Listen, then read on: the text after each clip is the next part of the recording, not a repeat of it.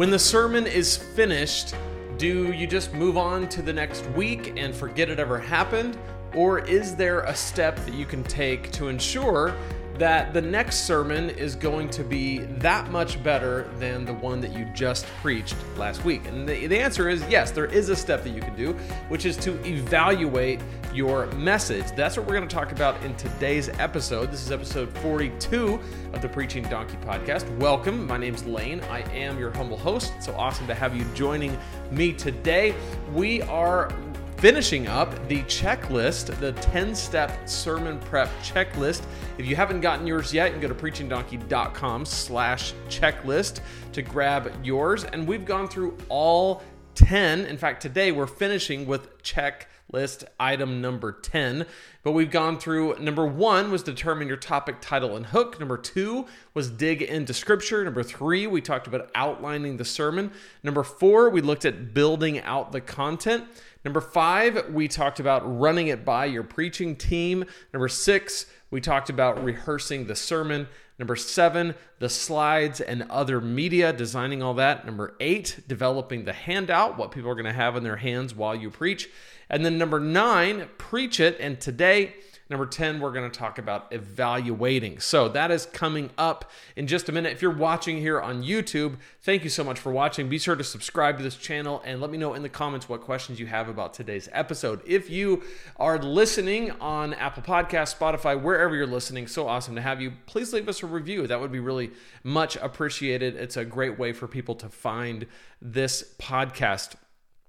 So let's talk about evaluating your message. This does not have to be complicated, it doesn't have to be lengthy, but it needs to be intentional. And what I want to do in this episode is I want to give you three areas that you can evaluate, three different categories, and specifically what to look for. There's lots of ways to evaluate a message, and there's lots of ways to have your message evaluated. But what this does is this gives you a framework to very quickly and simply look at a message or think back on a message. Definitely better to watch through it if you can, if you have the time, or make the time to do that. But whether it's watching back through it or watching back through parts of it, or just kind of taking notes in the immediate aftermath of preaching to see what you can do better or what you can repeat, because evaluation is not always a critique of what went wrong. Sometimes evaluation is identifying what went right so that you can repeat those things that work, those things that lead to life change and transformation. So, there are three areas, like I said, that you want to look out for when you're evaluating a message. And they are the content, that's number one, the kind of delivery of the message, like your body language and stuff like that. But we'll just say the, the actual delivery of the content, that, that's number two. And then any supporting media that you have. So it's the content, it's the delivery, and it's the media. Those three things all work together to kind of make your sermon happen. And so when you're evaluating, you just want to look at all three of those things and make sure that they're all in line with your goals. So let's look at content first when you're looking back at your content, you want to ask two really helpful questions. Number one, was anything clear or unclear in my message? Now, you get to define what's clear. We talked a lot through this series, this checklist about your bottom line, your outline, the focus of your message, what you're trying to do. So you've determined what it means that your message is clear or unclear. So the question is what in my message was clear? What came through with just certain unmistakable clarity? And what was unclear? What was a little bit fuzzy? What had me, or maybe people in the congregation, scratching their heads, trying to figure out what I was trying to say? What was unclear to me while I said it? Sometimes this happens to me where I might go on a little bit of a tangent in a sermon that maybe I didn't plan for. And as the words are coming out, I'm thinking, what am I saying? You know, you're kind of backing yourself into a corner.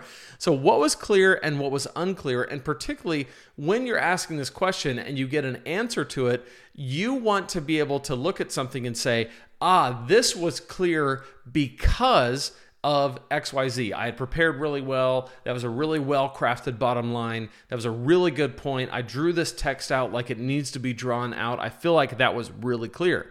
And you also need to be able to look at something and say, this was unclear because I didn't prepare as well as I should. I didn't think through this transact this uh, transition. I didn't go through this text with the kind of care that it really deserves. It was unclear. The second way that you can look at content, it's similar, but it's different. What was helpful and what was unhelpful? So, in your message, if you're thinking about helpful, again, you get to define what's helpful. So, you have defined what the win of your message is, right? What is the outline? What is the bottom line? What does it look for people to walk away with this message and do something with it? So, what's helpful kind of helps get people towards that desired end or that desired result. And anything that's unhelpful stands in the way of that or is a distraction from it. So, for example, maybe you look back through your message and there is an illustration that you decided to use, maybe a story. And maybe that story was fun to tell, it was hilarious, it was relatable, but if you're really honest, it wasn't actually helpful. Maybe it was confusing as to how it fits into the point of the message. Maybe it was distracting in a way that wasn't helpful. Maybe you brought in other supporting text because you wanted to be thorough with your explanation of your main text but it caused you to have to teach so in depth on the supporting text and give so much context that it actually distracted from the point of your message. In that case, it might have been unhelpful because it was unclear. So, again, you get to define what all this looks like, but when you're looking at your content, those are two simple questions what was clear, what was unclear, what was helpful, or what was unhelpful. Those two questions, clear and helpful, unclear or unhelpful can be really, really helpful. And again, that is a quick way to just look at your content and ask, did it do what I want it to do or did it not? And if you do this week after week, what begins to happen is you start to build muscles and strengthen your muscles around what is clear and helpful and weaken what is unclear and unhelpful because you've trained yourself to not only look for it, but to kind of prepare for it and preach toward what is helpful and clear.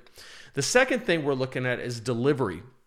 So once we looked at content, and by the way, you can look you can do this in any order, but if you've looked at content, you want to also look at delivery. And particularly I like to focus on two things, and that is body language and stage movements. When I say body language, I mean your nonverbal cues, how you're using your hands, the kind of eye contact you're making with people or with the camera, and I suggest both. I talked about this, I've talked about this before a lot on this channel, is that when you look at the camera, you are making eye contact with anybody watching online. And if you have screens in the room, you're making contact with everybody in the room. So look at the camera. It's incredibly important, especially during this time when a lot of people are watching online. So, eye contact with the camera, eye contact with people in the room. How much are you using expressions? What does your face look like? Are you are you bringing the energy that's appropriate to the type of content that you're delivering at the time? So look at your body language. Stage movement, okay? This is another thing I like to look at are you pacing back and forth like a caged lion? Sometimes if you if you scroll through if you kind of scrub through a video really fast you can see if somebody's walking back and forth. It looks ridiculous if you speed it up because it just looks like a caged lion. So there's pacing which we don't want to do and there's stage movement which can be really helpful uh, and we want to know the difference and understand that so when you are evaluating a message, you want to look at your body language, your stage movements, eye contact, and ask yourself, is this being delivered in a way that is clear and helpful? And then the third thing we're going to look at so we've looked at content, we've looked at delivery. The third thing is we're going to look at presentation media. So when I say this, I mean slides, that people are seeing in the moment? How are they displayed? What is on the slides? When you're watching the video, can you read the slides? Do they make sense? Is anything misspelled? Is anything that you're saying not lining up with what's actually on the screen? That's a very common issue. Like you had a verse up here and you moved on from it. You're talking about something completely different, but it's still up there. Or you had a point on the screen and you've moved on, but the point is still there. Or even worse, you were giving an illustration that had a picture in it. So the picture's on the screen. And again, you've moved on. You're no longer talking about that, but it's still on the screen. So there's a misalignment between what's presented in terms of media and what you're saying. And when you evaluate, it's not for the purpose of going, gosh, I'm such a failure. It's a, it's for the purpose of saying, okay, for the next time, I want to make sure that these things are in alignment. I want to make sure that what I'm saying matches what's on the media, what's on the screen. I want to make sure that people can read it. I want to make sure that it's clear. I want to make sure that it is helpful and it is clear and not distracting in any way. So, those are three, as you can see, very quick ways that you can evaluate a message or part of a message every single week. And if you do that week after week after week, what begins to happen is you start to know what in my content is going to lead towards clarity and helpfulness and what is not. What in my body language and in my stage movement really lends itself to communicating the message well that leads to people keep to, to me gaining and keeping people's attention and what is more distracting and something that i really need to avoid. And then when it comes to media you can see hey these are the standards that i think we need to have in terms of what's presented on stage or when someone's speaking and this is what's really helpful and this is what needs to be avoided right? Misspelled words a misalignment in what's displayed versus what I'm saying, things like that. So if you do that week after week after week, it's brief, but over the course of a year, you are going to learn how to evaluate not only your messages, but other people who speak for you and with you you can evaluate their messages. And then if you bring the preaching team in on this, right? That was step number five. If you bring in the preaching team and they're also looking at these things, so you're not just evaluating your own message, but you're actually help empowering other people to help you with it. What begins to happen is you preach more clear and more helpful messages. You have more distraction free, engaging body language, and your media lines up beautifully, and everything be, it's like a well oiled machine that just gets better and better and better. That's the vision. The vision isn't to look back at a message and feel badly. The vision is look back, see what needs to be changed, see what went really well, repeat the things that went really well, work on the things that need to be changed, and keep moving forward. That's what I have for you today. Let me know in the comments below how you evaluate your own messages. What did I leave out? I will admit this is not a thorough evaluation. This is meant to be a week to week quick evaluation based on the goals that you set for your message in your preparation. So, what that means is that you have to be well prepared. So, let me know what else you do in addition to this. If you haven't grabbed the checklist yet, go to preachingdonkey.com/checklist. It's a nice PDF that you can have right there in front of you as you are preparing to make sure that you have everything you need to prepare, preach, and evaluate the message. And that can be yours for free. Preachingdonkey.com/checklist. And I will see you in the next episode.